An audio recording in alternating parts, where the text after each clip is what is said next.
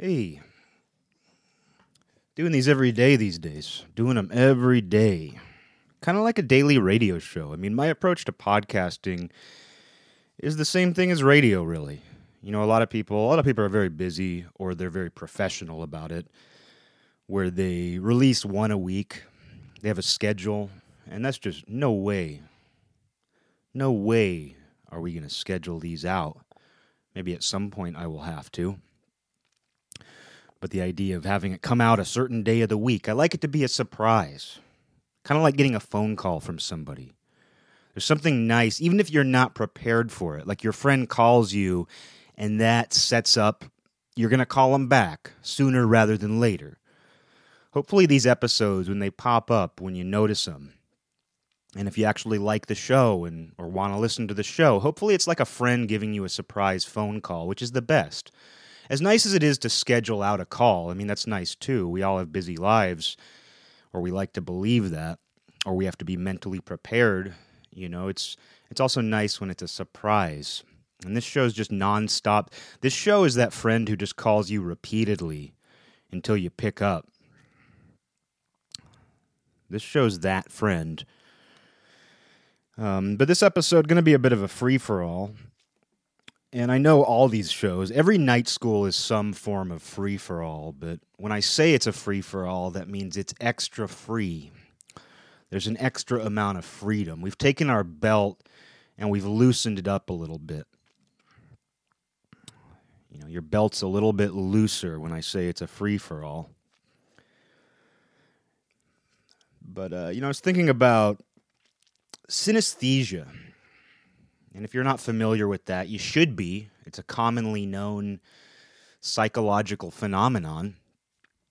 And it's interesting, and it's one where people will associate colors with, just look it up if you're not familiar, but people will basically see things that aren't related. They'll see a correlation between things that aren't related, but not just that. It's not just that they make analogies between things, but they will actually see colors that correspond to numbers. There's an association there, and from what I've heard, there's even sort of a visual aspect of it.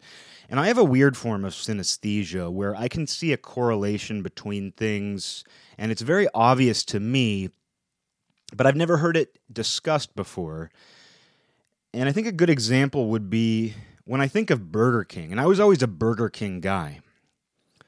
You know, if I had the choice growing up between Burger King and McDonald's, it was always Burger King. But I knew people who thought less of me for that. I knew McDonald's people who thought less of me. And for whatever reason, you know, everywhere there's a Burger King, there's a McDonald's across the street. They have a kind of a permanent relationship together. They're in a relationship. Burger King and McDonald's are different, but they're in a relationship where they're always near each other. They're always across the street, and that makes sense. If you look up, you know, marketing strategy, they recommend that sort of thing because somebody's already going to be in the area wanting fast food or wanting a hamburger, a fast food hamburger. So you set up your rival store nearby because then they think, oh, I'm already here for a hamburger, but they see Burger King. They were heading to McDonald's, but they see a Burger King and they think, oh, I'll go to Burger King instead. So it makes sense from a marketing point of view, whereas if you put the Burger King on the other side of town, you know, and someone heads to McDonald's, they're never going to think, oh, you know what, I'm going to go to Burger King instead. I'm sick of McDonald's. Or, oh, I actually like Burger King better, and I didn't realize it was so close. You know, there's a reason to do that, and that's something I need to consider more. I mean, I don't really market myself in any respect, but that's something to consider, is that sometimes proximity is actually valuable, being in close proximity to a rival for that matter. I mean, I think a good, they're playing the same game. It just comes back to that. I always make that comparison of, you know, a football team where it's like, you know, if you're a football team, you're not going to go to the other stadium over here. You're going to go to the stadium where the audience is and where there's already a team because you want to play the game. But that has nothing to do with synesthesia. You know, as part of this free-for-all, we're just going all over the place. But synesthesia, so I'm more of a Burger King guy. And for me, like, there's this... When I think of Burger King, I think of Pepsi. And when I think of McDonald's, I think of Coca-Cola. And it's not because I don't know if there's a deal with those. I don't know if Burger King only sells Pepsi. I don't know if McDonald's only sells Coca-Cola. I think most of those places sell both. I think most places sell both. Maybe. I don't know. I don't actually know. It's been a while since I saw a fast food fountain. It's been a while since I went into a fast food restaurant to do anything but use the restroom. But for me, like, Burger King is the same. It's in the same place in, I guess, American culture as Pepsi is. And for that matter, Ford truck. So Burger King is to Pepsi as McDonald's is to Coca-Cola. And Burger King and Pepsi are to Ford trucks as McDonald's and Coca-Cola are to Chevrolet. I feel like those things align. And those are all rivals. Those are all rival companies who offer similar products. But to me, there's some weird correlation, and I almost have this synesthesia where Burger King has... And I'm having trouble saying the word burger. I've never struggled to say that word, but for whatever reason, I'm feeling very self-conscious or something, or there's just some sort of there's a barrier. There's the burger barrier. My pronunciation is just, I'm not able to enunciate it like I would want to. Thank God I'm not ordering a burger. They might not know what I'm saying. But, you know, there's a weird correlation there, and it's, to me, it's a form of synesthesia, where to me, Burger King is like Pepsi and Ford trucks, whereas McDonald's is like Coca-Cola and Chevrolet. I don't know why, but to me, those things, they occupy the same space. And to me, it's sort of a synesthetic effect. I can say synesthetic. I can't say the word burger. But that happens to me with other things, too. You know, and there is sort of a color effect that happens sometimes, where I don't see colors. It's not like I'm seeing colors in my vision, but I have a color association. You know, like I study the mafia a lot, and each of the 5 New York crime families, I associate them with a certain color. And these aren't gangs. They don't have bandanas. They don't actually wear colors. But in my mind, when I hear, like, Genovese family, I see the color purple, but when I hear Gambino family, I see the color blue, or I associate them with the color blue. It's just a weird thing that happens. Yeah, it's sort of like Rain Man syndrome. And I don't know what that's called properly. As far as I'm concerned, it doesn't have a proper name.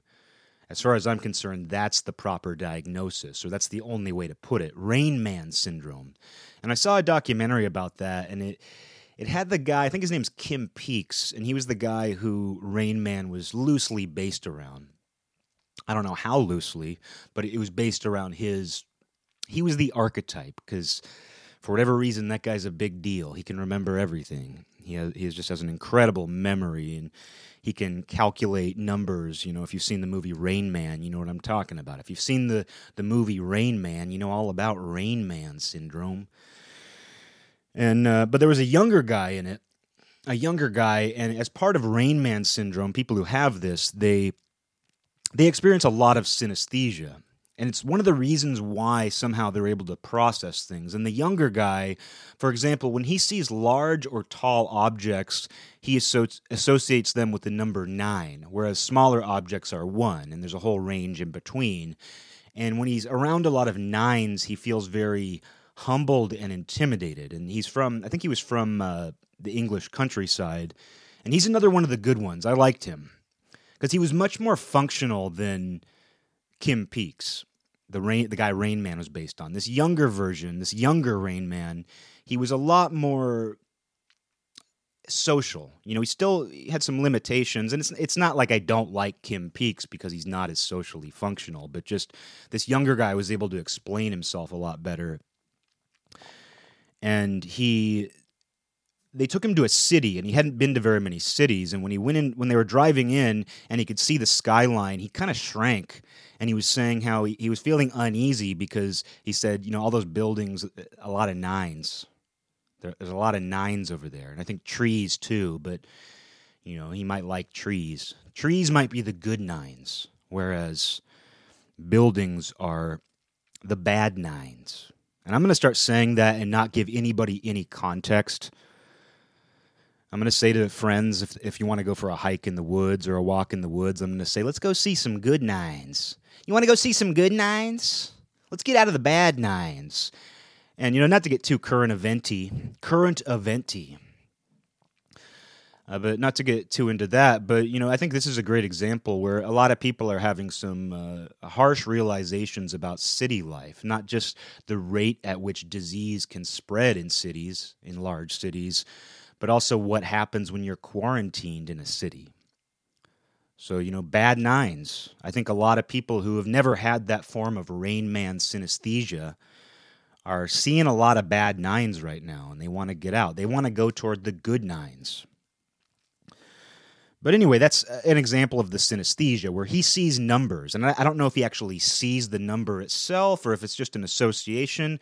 Maybe it's like me and Burger King and Pepsi and Ford truck versus McDonald's, Coca-Cola, and Chevrolet. Maybe it's like that where it's not even something I actually see. It's more of just a sense. There's some sort of, I don't know, there's just some sort of, they're on the same team. I don't know what it is. You know, it's funny, too, about Rain Man syndrome, and I don't know what it's called, but like I said, you should just call it Rain Man syndrome, because if you're talking to somebody and you use the proper name for whatever that is, they're not going to know what you're talking about, but if you say, like Rain Man, they're going to know right away. Even if they haven't even seen Rain Man, they've probably heard the story of the toothpicks, where he, like, looks at the ground, a bunch of toothpicks spill on the ground, and he looks down, and he can count them just by looking at their... all of them at once. He can count them within seconds. And I was talking about this recently, actually, and as longtime listeners know, I'm pea-shy. I'm a pea-shy guy. And I ain't ashamed. I ain't ashamed because I ain't an animal. I don't like to pee next to people, and it turns out actually animals shouldn't get dragged into this because animals don't like to pee next to each other neither. Dogs like to mark their spot. They don't like to pee around other pee, and if they do, they like, you know, whatever. You know, it's kind of like with pea shyness. I was saying recently, and it was a joke, but at the same time, it's true, where you don't want to get academic or scientific or all medical about pea shyness. I'm sure it has a name. I think it's like, I don't even want to acknowledge it. I've heard it before, and I could make some guesses as to what it is. But it's kind of like Rain Man syndrome, where you just call it pea shyness, and you own it. You own the word pea shyness, and you say, and not piss shyness, because I don't like saying pee. Pee is very, like, little kids. It's women and children, and nothing against women and children. I love them both. But it's okay to say pee if you're a woman or child, but when you're a man, like, hanging out with your friends, and you say, I gotta go pee, come on. You know, don't do that. You know, don't do that to your friends. It's not even about you. You piss. But with pea shyness, I guess pea shyness is so inherently, it shouldn't be embarrassing, and I want to normalize pea shyness. I want to give exposure. That's why I talk openly about it with confidence, even though I don't have the confidence to pee in a packed public restroom, in front of a urinal trough in a stadium where, like, the side of your jeans are touching the side of another guy's jeans, as you have to, like, squeeze in like a disgusting animal. But, you know, I want to normalize it with some confidence. Even though I don't have the confidence to pee in front of other people, I want to talk about that with confidence. That's my way around the issue. But if you want to give it a proper diagnosis, go ahead. If you're a doctor and you want to call it, you know, urine, I don't know, whatever it is. But it's sort of like that with Rain Man syndrome, where just call it pea shyness, just call it Rain Man syndrome. You don't got to be a doctor about it. But synesthesia, it's not always colors, it's not always numbers. Sometimes it's just seeing the commonality between certain companies or products. And if you're listening to this and it makes sense, I would love to get some feedback. I don't even know the best way. I've given out my personal phone number on here a year ago. I don't even remember when it was. Nobody called me. No listener called me who wasn't already a friend. So I don't know. Find a way to. I'm not too hard to get a hold of. If you know what I'm talking about with this sort of product synesthesia, get a hold of me.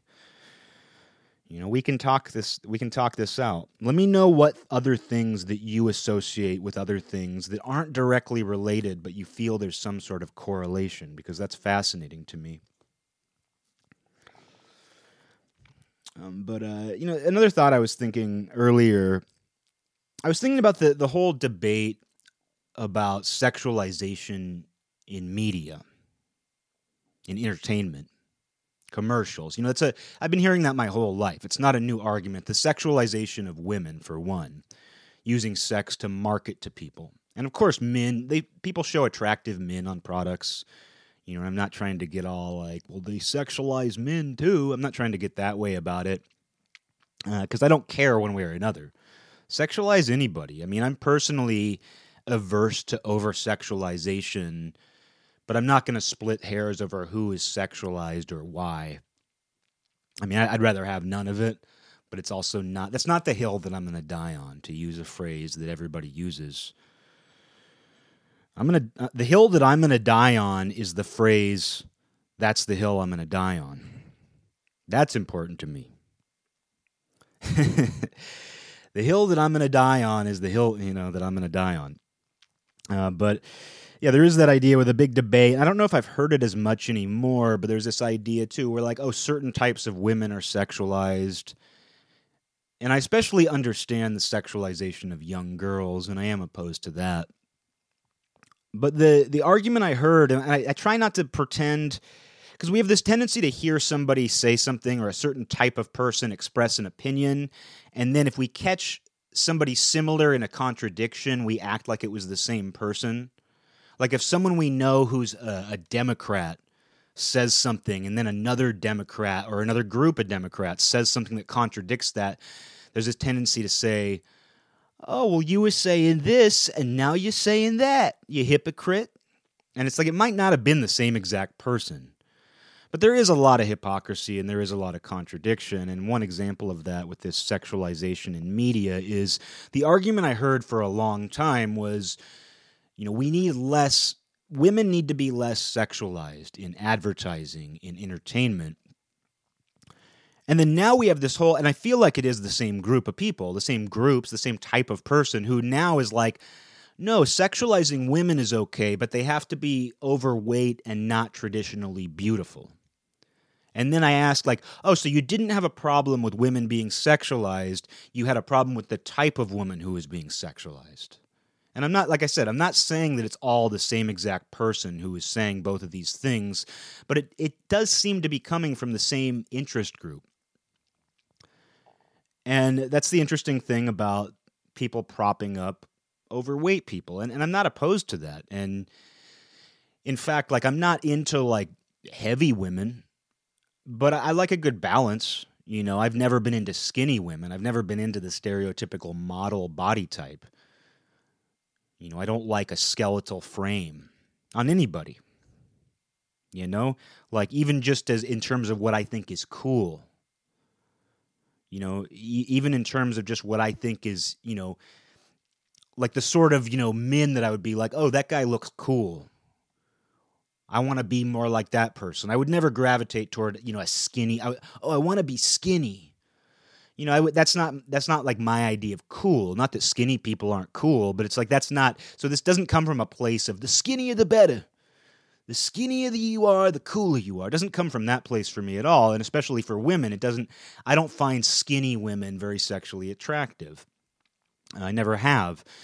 But I also don't find, you know, significantly overweight women attractive either. But I don't mind, you know, a thick woman is great. It's perfect for me, actually. But there's a difference. You have to have a womanly shape.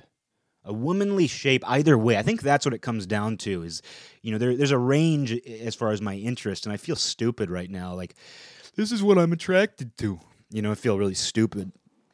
I'm so stupid. But, you know, I feel silly talking about it. But I'm just saying, like, I'm just giving a disclaimer. I have to catch myself, you know, that's my big thing. I have to catch myself giving disclaimers. So it's not like I'm not saying you have to be a certain type of person or anything like that.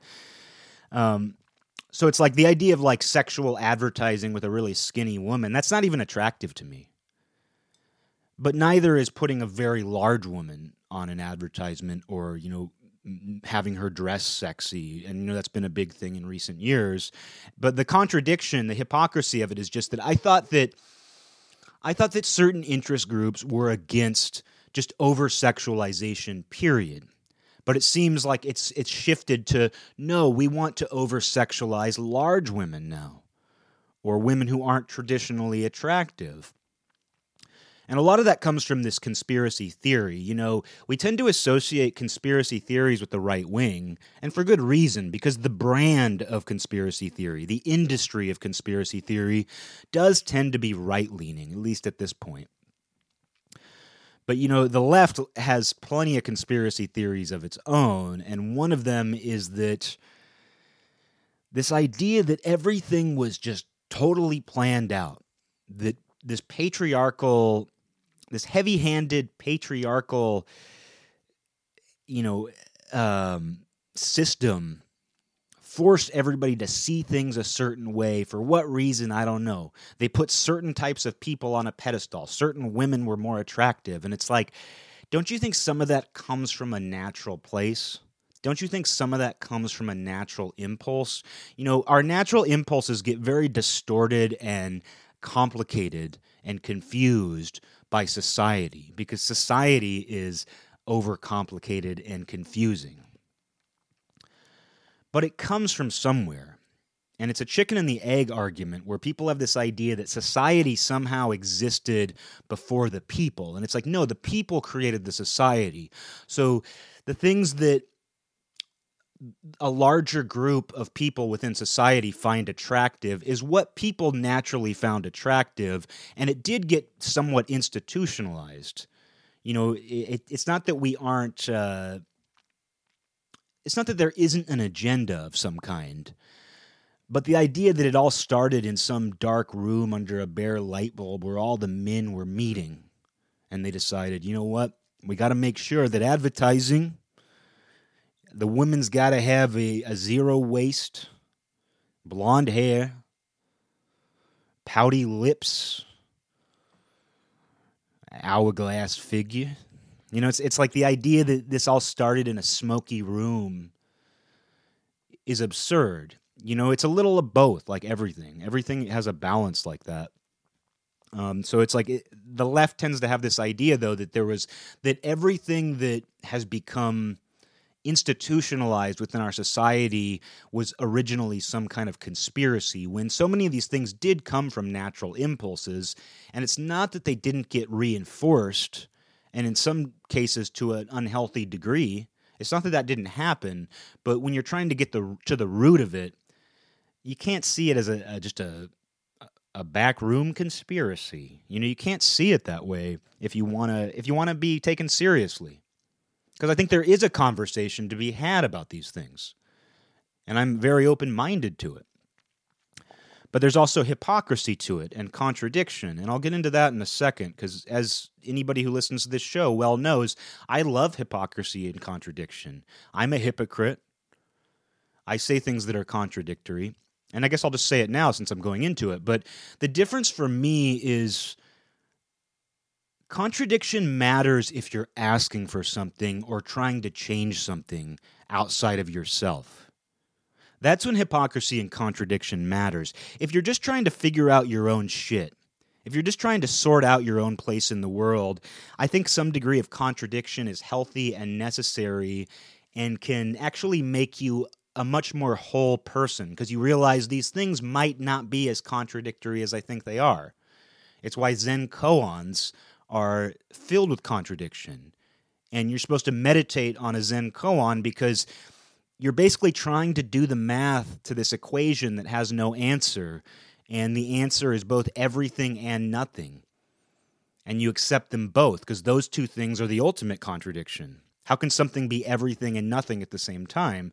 So a lot of Zen koans, and even though some of them are kind of annoying, like, what's the sound of one hand clapping? You know, even though some of them are kind of cliche like that, there's still a lot of them that even within the cliches, you know, if you really meditate on it and you really get to the right place in your brain, you'll understand, oh, these things aren't contradictory after all. These things can coexist. There is a strange harmony that comes through contradiction, but that's something that's part of your own personal process. And where I think contradiction and hypocrisy become an issue are when you put it on a platform and you try to say, you need to do this, and then you turn around and say, you need to do that. And that's why politicians get called flip-floppers, because these are people who, by their very nature, are trying to change society, change the world, change people's lives. And I think that's why people are sensitive to hypocrisy in politicians, because these are people who are not only asking for something, which they are doing, and you have to remember that. Politicians are begging. Think about that. Politicians are begging for you to like them. Do you like people who beg you to like them? I usually don't. I feel bad for them. I don't hate them for it. I don't hate people for being desperate, but a politician is by a politician's very nature, he or she is desperate. And we know how desperation is so attractive. You know? So it's not just that politicians are asking for something, and they want to change something. And that's why I think we're so sensitive to contradiction in those people, because it's not that we see it's not like finding out because when you find out somebody, you know, has some sort of contradiction within them, that doesn't affect you at all. And if you want to judge them for that, that's you. That's your problem. And you're probably being a hypocrite in some way by judging them. So when it's an internal process, and that's where Zen comes in, where Zen is very much about internal contradiction and the contradiction of your life, your being, and being as a whole. And you're not trying to do anything to anybody else or for anybody else, and you're not asking for anybody. You're not desperate. You know, so contradiction matters if you're asking for something, and that's why I'm pointing out this contradiction with sexualization, because this comes from people who are asking for change or asking for things to be a certain way. And I do feel like it's, if not the same person, it's a similar person. And in fact, I know people. You know, I could get very specific and name names if I wanted, thinking about people I know who have expressed, you know, misgivings about the over-sexualization of women in our culture, who also have hopped on this train of promoting large women in bikinis, on magazine covers. And if they want to do that, be my guest. But there is a contradiction there, and that should be acknowledged. And I don't judge them for it, but it's just something I'm aware of, and it makes me ask, do you even know what you want? Is this just all about making you feel better? And that's okay if that's your goal. You know, if your goal in life is just to make yourself feel better, you know, as long as it doesn't hurt anybody, I'm fine with that. But, you know, there is some dissonance there. There is some dissonance to that. And, you know, I think I need to keep myself in check a little bit, because I do think I have a tendency to, as much as I'm, you know, opposed to the whole body shaming movement and stuff like that, you know, I still feel I have fat credibility because I was fat for 20 years. And depending on how much I was drinking and how many gummy bears I was eating in my 20s, I would bloat up. And being that bloatation, you heard of flotation, well, there's bloatation too. And, you know, I was, you know, because there are fat people who are attractive, you know, and, you know, I was talking about my taste in women, which it's kind of silly. I feel stupid going into it, but it's like there are women who would be considered overweight who I'm very attracted to, but they're not bloated. You know, someone who gradually gets fat, their skin looks better, they just look a little better, it fits them. But when you're bloated, people can recognize it right away, and I say that as somebody who's been very bloated throughout my life. I mean, I was bloated a week ago. My diet's been a lot better. My exercise has been a lot better in the last couple of weeks. But there was a period, I mean, I found at the end of April, you know, I haven't felt well. I was sick in March, and I've had some ongoing issues since then. And I stupidly, when I was still feeling shitty physically from whatever I had, I don't know if it was coronavirus. I've had ongoing breathing issues ever since then. And I actually, I mean, I guess I should just go into it, where I had a COVID test, the drive-through COVID test at the end of April. And I drove through, and they stuck the thing down the back of my nose, and it tingled. But I've had much worse things in my nose than that. Had much worse things in my nose than a COVID test, you know, in my life. I don't know. What have I had in my nose? I stuck a stick in my nose once. I found a twig. I thought I was a vampire, so I tried to, I don't know. I stuck a stake in my nose. I stuck a wooden stake in my nose once, no.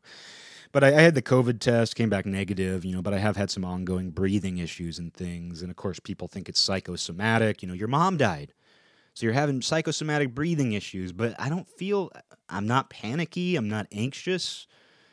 I don't know. Who knows what it is? Maybe I had it. Maybe I didn't. It feels dramatic to even talk about it one way or another. But what was I talking about? You know, with current events. Obviously, we're just talking about current events here. Oh, well, I feel like I have... Oh, well, just talking about being bloated. That was it. Going back to the bloatation topic. And, you know, I was going through stuff, and I'm living in my mom's house, you know, and, you know, she made a lot of... She would give people a lot of treats as part of her job as a real estate agent and just as a person, person to person. She would give people a lot of treats. She would bake them cookies. She would give people little bags of Seahawks M&Ms, little M&Ms that have the Seahawks logo on them. And I was just really craving... This was right after my COVID test, came back negative, and I was just... You know, maybe I did have something going on mentally as well, and I found, like, these two...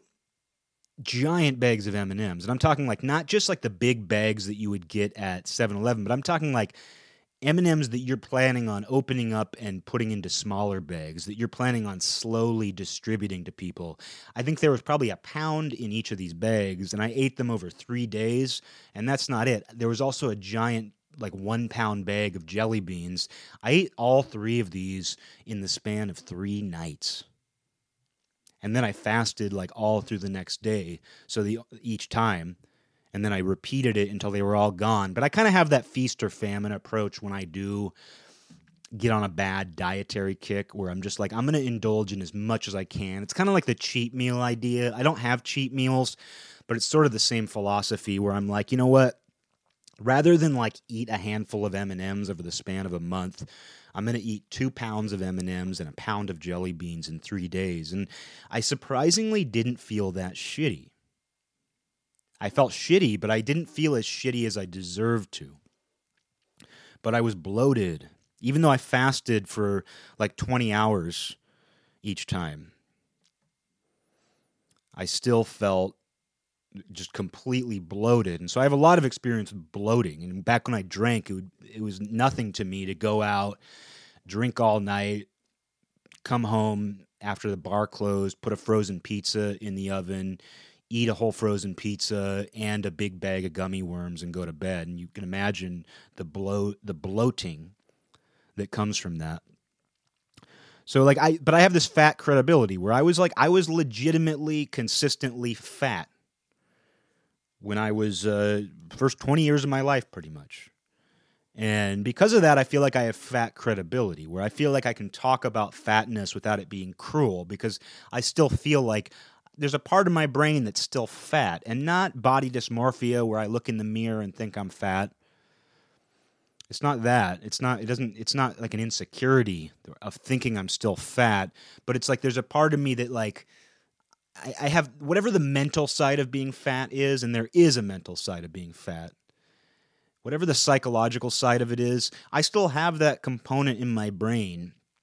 And because of that, I sometimes have to catch myself of like where I'll talk, not in a cruel way. Like I won't look at a fat person and be like, oh, you're fat. That's disgusting. I have no animosity towards someone who's overweight.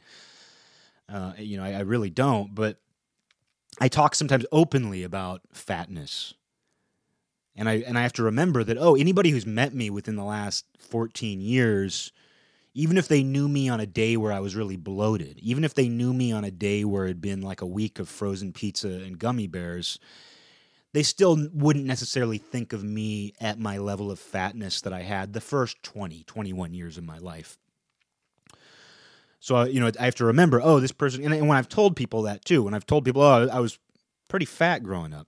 I was athletic. I played football. I didn't feel limited by my fatness, but I was legitimately fat. But if you didn't know me then, you wouldn't really know. And you might think that I was like Jennifer Aniston when she says, oh, I was so ugly and disliked in high school. And then you see her yearbook and she was a cheerleader who dated like the football captain.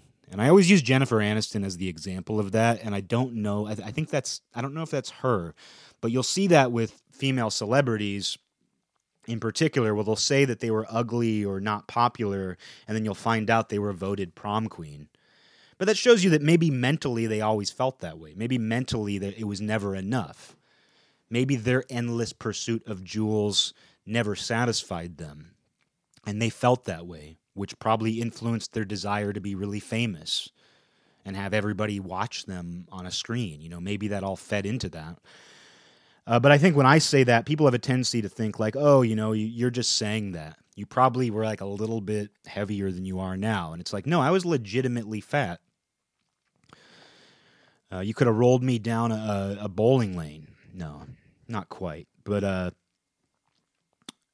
so there's that. So I have to keep that in mind that not everybody knew me when I was legitimately fat, but I still feel like I have fat credibility. I still feel like I have that. But I just have to be careful how openly I talk about these things. And fortunately, I have a podcast where I can just ramble on, not just about fatness, but about this, about my fat credibility, something I'm very proud of. I have that merit badge. That's how it feels. I feel like I have that merit badge. I might not be starting a fire without matches. I might not be rubbing two sticks together to start a fire right now as you're hanging out with me, but I have the merit badge that says I did it. That's how I feel about being fat. Like, I might not be fat right now, but I have the merit badge that says, I weighed 250 pounds or something probably at my fattest. And I'm like 5'10". I don't know what I weighed. I think I weighed 240. Who knows? I don't even know. But maybe not that much. I don't know.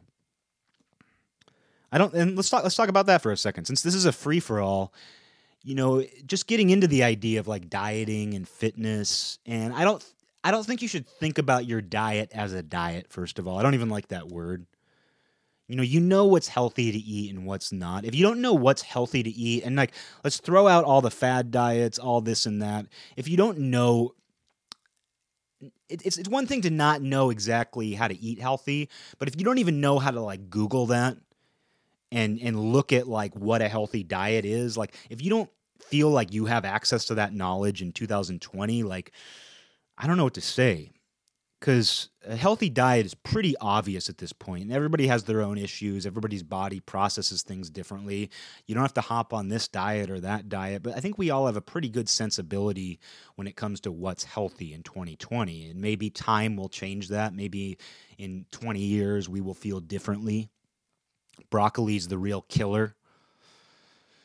I mean, I've even heard people say that. I've heard there's people who are on like the all meat diet who say that vegetables they inflame your body or something. And I'm just like, really? Do you believe that? But for me, it's like, I never weigh myself. The only time that I ever get weighed is when I'm at the doctor. And that included when I was fat, and that includes me now. I don't like that system. If you want to get in shape, don't do it by weighing yourself. Don't measure it. If that helps you, I can't take that away from you. Like with anything. If something is working for you, I can't take that away from you because you know if it's working. But if you have some shred of doubt, well, look into why you have that doubt. But for me personally, I would never recommend that somebody weigh themselves and try to lose weight or get in shape that way. Just do the things that get people in shape. Moving around, running, walking, cardio, lifting weights, being active, eating right, not overeating. It's really actually very simple if you don't have some kind of underlying health issue. And so I don't believe in the weighing yourself thing, though. I think that it's kind of like a ball and chain, and it's same thing with pants sizes, clothing sizes. Just wear what you're going to wear, and you'll know if your belt is getting tighter. You know, you'll know if you're outgrowing your pants or you know, losing too much weight and your pants are falling off. You'll know. But don't get into this measurement system. And I know a ton of fitness experts, you know, people who are professionals, you know, they'll tell you otherwise, I'm sure. But I'm just saying what works for me. I'm preaching what I need here. And I think if you ever want to get in shape, whether it's losing weight or gaining weight, I don't think you should get into this world where you check your weight meticulously and worry about gaining a pound or losing a pound. There's something, you know, masochistic about that, in my opinion. And I don't think that should be the goal. You know, I don't think that should be the goal either. I mean, the goal is to feel better. The goal is to do the thing. Enjoy the work for the work's sake. And if you enjoy the benefit of that work, that's another thing. But I just don't like this system of weighing yourself. And it applied back when I was fat, and it applies to me now when I'm just still mentally fat. I don't know, but that, yeah, the sexualization, I don't think I have too much more to say on that. It just seems to, there seems to be, it's hypocrisy with an agenda.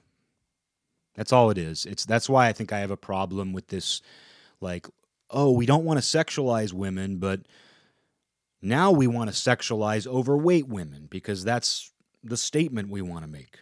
That's the statement we want to make. I sort of have an issue with that, and it doesn't keep me up at night, but it's something I'm aware of. And I see it with violence, too, because there's that idea of, like, oh, you know, men depicted with guns and, you know, that warrior archetype. There's been a lot of opposition to that over the years where, like, oh, there's too much violence depicted in the media, and it's generally masculine because men are the more violent, you know, they're the violent half. This is my other half. He's the violent half. That's what we should say. Not necessarily implying that a specific man is violent, but just saying, you know, this is the one who, if you ever see a cop car outside of this house, he's probably going to be the one being arrested in this relationship. Not that women don't hit men. Not that women don't commit crimes. Not that women don't kill people. But let's look at the facts, and that's that if a cop car pulls up to our house, they're probably looking for the dude.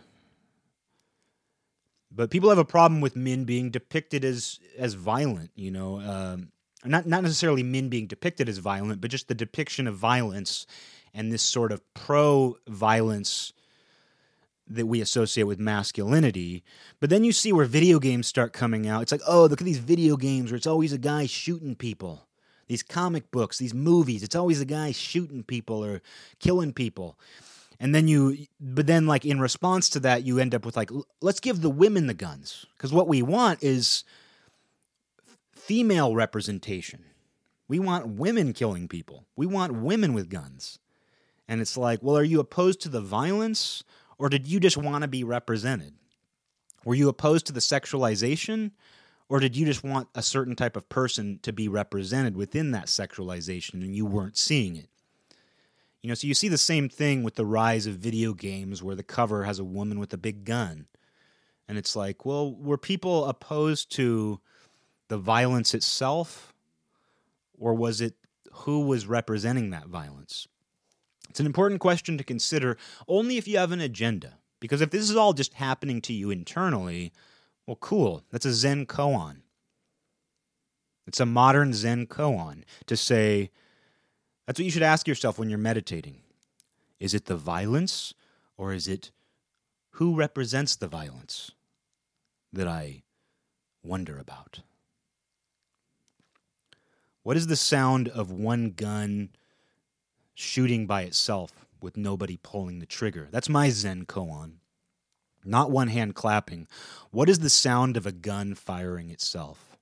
Well, it still sounds like a gun. That's easy. Not much of a Zen koan if you can easily answer it. I'll find one, though. I'll find a good gun koan. That'd be my way of recruiting men. And I want to recruit macho men.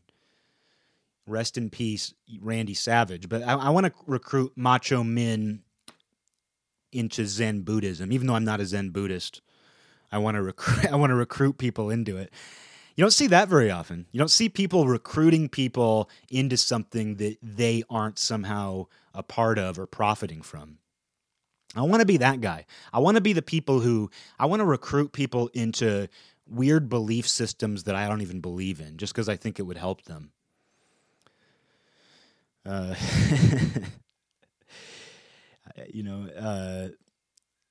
that'd be funny, the idea of it's not for me, but I think it would be good for you, so I'm going to recruit you. I mean, that's sort of what we do when we work for a company. That's sort of what we do when we work in sales or customer service or marketing for a business where we don't necessarily believe wholly in the product, but our job is to recruit people still and try to sell it, like a vacuum salesman where... I guess vacuums are, everybody has use for a vacuum. I'm trying to think of something else. I guess a Roomba, something, I don't know. It's like a Roomba salesman where it's like, I don't actually want a Roomba. I don't want any robots in my home. In fact, I'm a little bit worried about the rise of AI and robots, but yet I've got to earn a living, so I'm going to sell Roombas to people. It's kind of like being like, I'm not a Zen Buddhist, but I'm going to recruit macho masculine men into Zen Buddhism so that I can recite koans to them. Like, what is the sound of a gun that is firing all by itself? And those exist, of course. I mean, there are automated guns, of course. But yeah, it's sexualization and violence. Do you have a problem with the sexualization and the violence, or do you have a problem with how it's represented or who is representing it? That's a good question to ask yourself. Another topic that's been on my mind, really a free-for-all. Not even trying to smoothly transition, but just random thoughts on my brain today. I think a lot of, especially right now, I think a lot about the difference between pain and suffering, where pain is a sensation and you can't necessarily prevent pain if something painful happens to you. If a needle jabs you, you're going to feel it. But suffering is the response to something that happens to you. Pain is the thing that happens to you. Suffering is a response to that pain. And easier said than done, where there are some situations where you're going to suffer.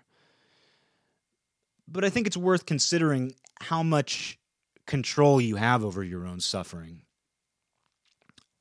And an example of that is, you can see where suffering is learned very early on, where a lot of people point out, when a baby falls and they get back up and they're fine, but when their parent reacts, when their parent gives them this attention and is like, are you okay?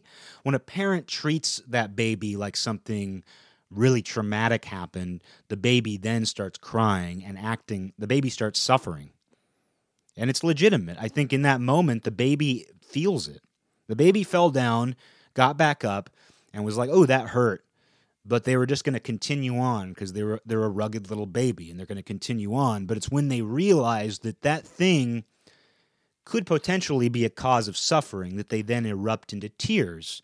And they're not acting, because a baby will just cry and that's real. But it's still, they learned in that moment that, oh, I'm supposed to suffer when I fall. I'm supposed to fall. The things that happen with my lips on this show. Distracting. They're distracting. I distract myself with these sounds. When a baby falls, it's like, that's painful, but it's not necessarily a cause of suffering. But they learn from the parent that, oh, this is an opportunity to suffer. And you can look at that too and say, well, why does a baby want to suffer? Well, because they get a lot more attention from their parent. And you look at when people express their suffering, they generally want attention. Pain is a sensation. Pain is inward. Suffering is often outward. And of course there's internal suffering. There's a lot of it. And we don't always express that. But there is, when somebody is very vocally suffering, they are looking for attention in the same way that a baby cries. And I think of that myself where, sometimes I will stub my toe or I'll hit my elbow on something and it doesn't actually hurt. And I say, ow. and it didn't actually hurt. It was something that could potentially cause pain, and maybe there was a split second of discomfort, but yet my automatic response is to vocalize it and act like it hurt me when it really didn't. And that's not to say you shouldn't say ow, or you shouldn't express pain when it happens, because for good reason, you know, when you vocalize, when something painful happens, there's a reason why, you know, sometimes screaming or talking or saying something actually helps with that pain. You're almost displacing the sensation in a way. But you can see where we learn how to suffer. We learn that, oh, this is an opportunity to suffer. The pain is there no matter what. And that happens emotionally. And sometimes it's just it's a little bit unavoidable, and sometimes you have to wallow in your own suffering. Sometimes I think that's good. Sometimes that helps you really address what happened, and it allows you to know that you're not running away from what happened, too. But don't be, if you can be, don't be a suffering baby just because you fell down. Just because someone, and I mean, I felt this a lot, you know, and I'm very self-conscious of talking about my mom's situation with her passing, even though it's been just an endlessly profound experience, and certainly there's been a lot of pain to it, but not that much suffering at this point. But when I talk to people, they talk to me as if I'm suffering, and it's strange because I appreciate what they're trying to do, but when you tell them you're not suffering, and not necessarily in that word, but when you say, well, you know, it's been easier than I thought in some ways, and, you know, that kind of thing, it's like I'm not trying to downplay what happened because it's a significant loss. And even though I don't feel like, you know, it's a total loss, because I do feel like something happens where that person is within me, both within my DNA, within my spirit, and all around me. You know, even though I still have that sense, like it doesn't feel like she's completely gone. You know, she's gone, and I would love to talk to her. I would love to go on adventures. I would love to go to the grocery store with her and browse around slowly. I would love to do the things that I was really impatient about. I would love to do the things that I used to get really bratty about. You know, I would love to do all of that because I can't do it anymore. The option isn't there, and that's painful, but it doesn't have to make me suffer. But because death is such a cause of suffering for so many people, they think that I'm suffering when I don't feel like I'm suffering. So it's a similar situation to where I could really milk people. I could really milk that attention if I wanted. Because people are basically the parent. Like, I'm basically a baby, and I fell down, and I got up, and I'm like, ow, you know, I fell down. But people are like, oh my God, oh my God, oh my God.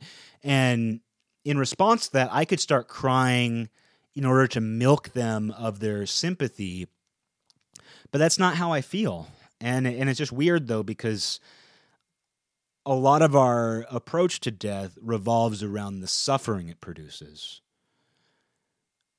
And there's no denying the pain, but it's just an interesting thing that's come out of that, where, you know, when you lose someone when you lose the person who was closest to you, even, people are naturally going to think that you're suffering, and they're not going to believe you when you try to tell them that you're not, even if you acknowledge the pain. So in that way, you know, it very much feels like a baby who fell down, and then the parent is freaking out, and I'm just like, well, I'm not going to cry, but the parent almost wants me to cry, but that would be dishonest. A dishonest baby. That baby over there is being dishonest. But you can see where suffering is something you learn. It is something that we teach. It's something we promote. And often out of goodwill, too. You know, we end up promoting suffering when we're trying to alleviate suffering, but we promote it because we project suffering onto things that aren't actually suffering. So that is, it's been an interesting experience, and it's something I'm very aware of. And right now I think is a great example where the world is experiencing a certain amount of pain, and I'm not going to tell somebody who is suffering right now not to suffer. Because if I'm ever in a situation where I've just got to suffer, I don't want somebody to tell me I'm a dishonest baby. But it is something to consider and think about right now. And there are certain practices. There are certain things you can do. You can train your mind to suffer less. I don't think you can ever escape suffering entirely. But I think you can train your mind away from it. Not to do it when you don't need to do it, for one. But I don't know if you can train your mind to see the synesthesia between Burger King, Pepsi, and Ford versus McDonald's, Coca-Cola, and Chevrolet. I don't know if you can train your mind to do that. That might be just something you're born with. When Lady Google said, born this way, she wasn't talking about gay people. She was talking about synesthesia. Born this way. Born with the ability to see the parallel between Burger King, Pepsi, and Ford opposed to McDonald's, Coca-Cola, and Chevrolet. She was talking about Rain Man syndrome. She was talking about pea shyness. She was talking about anything and everything. And you know, the only time I actually heard that song was when I was in South Korea. We went to this market. And I walked by a radio and I heard the chorus and I go, holy shit, that's Lady Gaga. That's Lady Google. It was amazing. The first time I ever actually heard, like I might have heard her in passing, but I wouldn't have recognized it. I'm sure I've heard all kinds of pop music in passing and not known what I was hearing. But because I knew Lady Gaga had a song, Lady Gaga, because I knew she had a song called Born This Way, when I actually heard that chorus out loud coming from a radio in South Korea, I was like, holy shit, that's Lady. That's Lady Google. But she was actually talking about, even though I don't know any of the other lyrics to that song, what she was actually talking about was synesthesia, Rain Man syndrome, and pea shyness. Because that's my excuse with pea shyness, is born this way. Not my fault. It's not my fault that, you know, I feel uncomfortable going into a stadium restroom where there's a giant metal trough and you have to set your own boundaries. Like, urinals are demeaning enough. Urinals where you have to go in and, yeah, there's some separation. You each have your own urinal, but you're right next to somebody else with your dick out. You're right next to somebody else with your dick out. And people don't have boundaries. People will talk to you. Strangers, especially at bars, back when I drank, some drunk guy will come in and he'll like lean up against the urinal with his forearm against the wall. And he'll start talking about something. He'll talk about a woman he's trying to hit on at the bar or something. And people, they have no boundaries. You know, there's a wall of urinals and they'll choose the urinal right next to you. That's why I always choose the stall if I have a choice. And people do it when they're parking cars. I've never understood that either. Like, you have a whole parking lot, and I always park in the back. As I mentioned, I always park in the back of the parking lot. You know, you're less likely to have somebody else park there, and you get your steps in. You know, I don't believe in weighing yourself. I don't believe in measuring your waistline. But obviously, I believe in wearing a little watch that counts your steps. Because that's how you lose weight. You wear your little watch and you count your steps. You know, obviously I believe in that. No, obviously that's worst of all, counting your steps. Just go for a walk. Just go for a damn walk. God, I'm getting mad. I'm starting to suffer. Suffering through my anger here. But, it's that same kind of thing, though, where, like, you know, I park in the back of a parking lot, and I am repeating myself here. I know I've talked about this a lot, but it's just better all around. You know, if you are an able-bodied person, if you're fat, skinny, anything in between, park in the back of the lot and walk in. And if you have too many grocery bags, well, hey, you're more than welcome to take the cart out. Take it to your car, unload it, and bring the cart back. They even set up a bunch of little cart places. Like, they have those little stations where you can leave the cart. Grocery store parking lots are designed for people to park in the back. But point being, just like a urinal, just like a wall of urinals, you're the only person in there. I always choose the farthest urinal. You know, like either the farthest one on the left, usually on the left.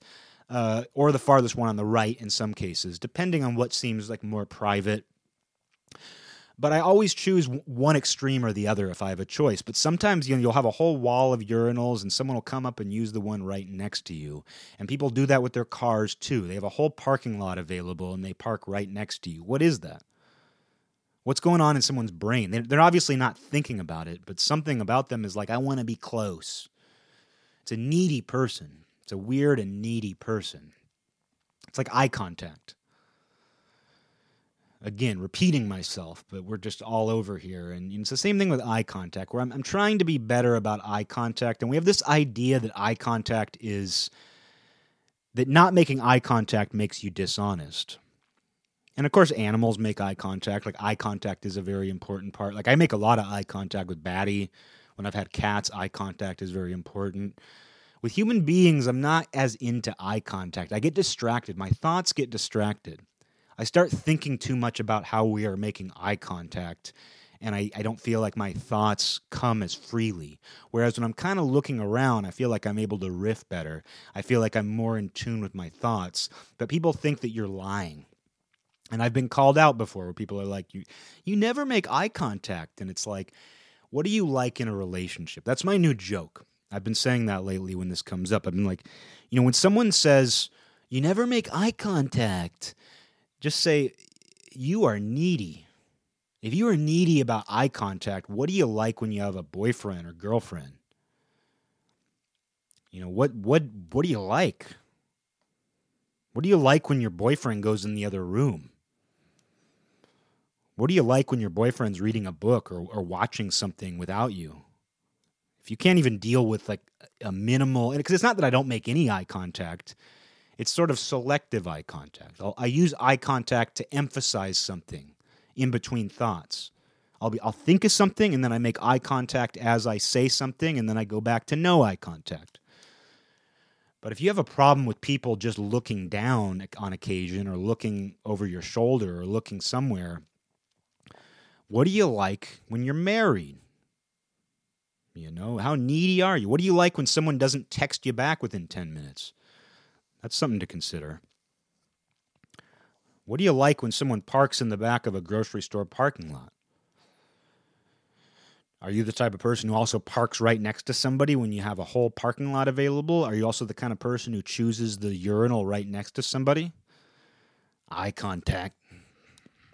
You know, I do feel like these things are all related. Maybe this is synesthesia. Eye contact is to urinals, is to relationships and parking lots, as Burger King is to Pepsi, is to Ford, as McDonald's is to Coca-Cola, is to Chevrolet. Everything's connected like that. You know, this is, the synesthesia never ends. And if the synesthesia never ends, well, you're endlessly entertained. Unless you're seeing a lot of bad nines. So go surround yourself with the good nines. Go out, mingle with those good nines, and you know, and enjoy your synesthesia. Because synesthesia, it's almost like a form of intuition too. You know, I talk a lot about clearing the path for your intuition. When you see parallels between things, don't push it away. Be like, maybe there is something to this, and we just don't have a way of explaining it. And we don't need to. We don't need to measure it. Just like you don't need to measure your waistline, just like you don't need to count your steps, just like you don't need to weigh your chicken before you eat it. You know if it's a reasonable amount of chicken based on your activity level, based on how many weights you've lifted that day. Eyeball it. Use your intuition. You don't need to measure everything. You know, just go with your intuition. You know, people were doing it since the beginning of time. People were in good shape before they had step counters on their watch.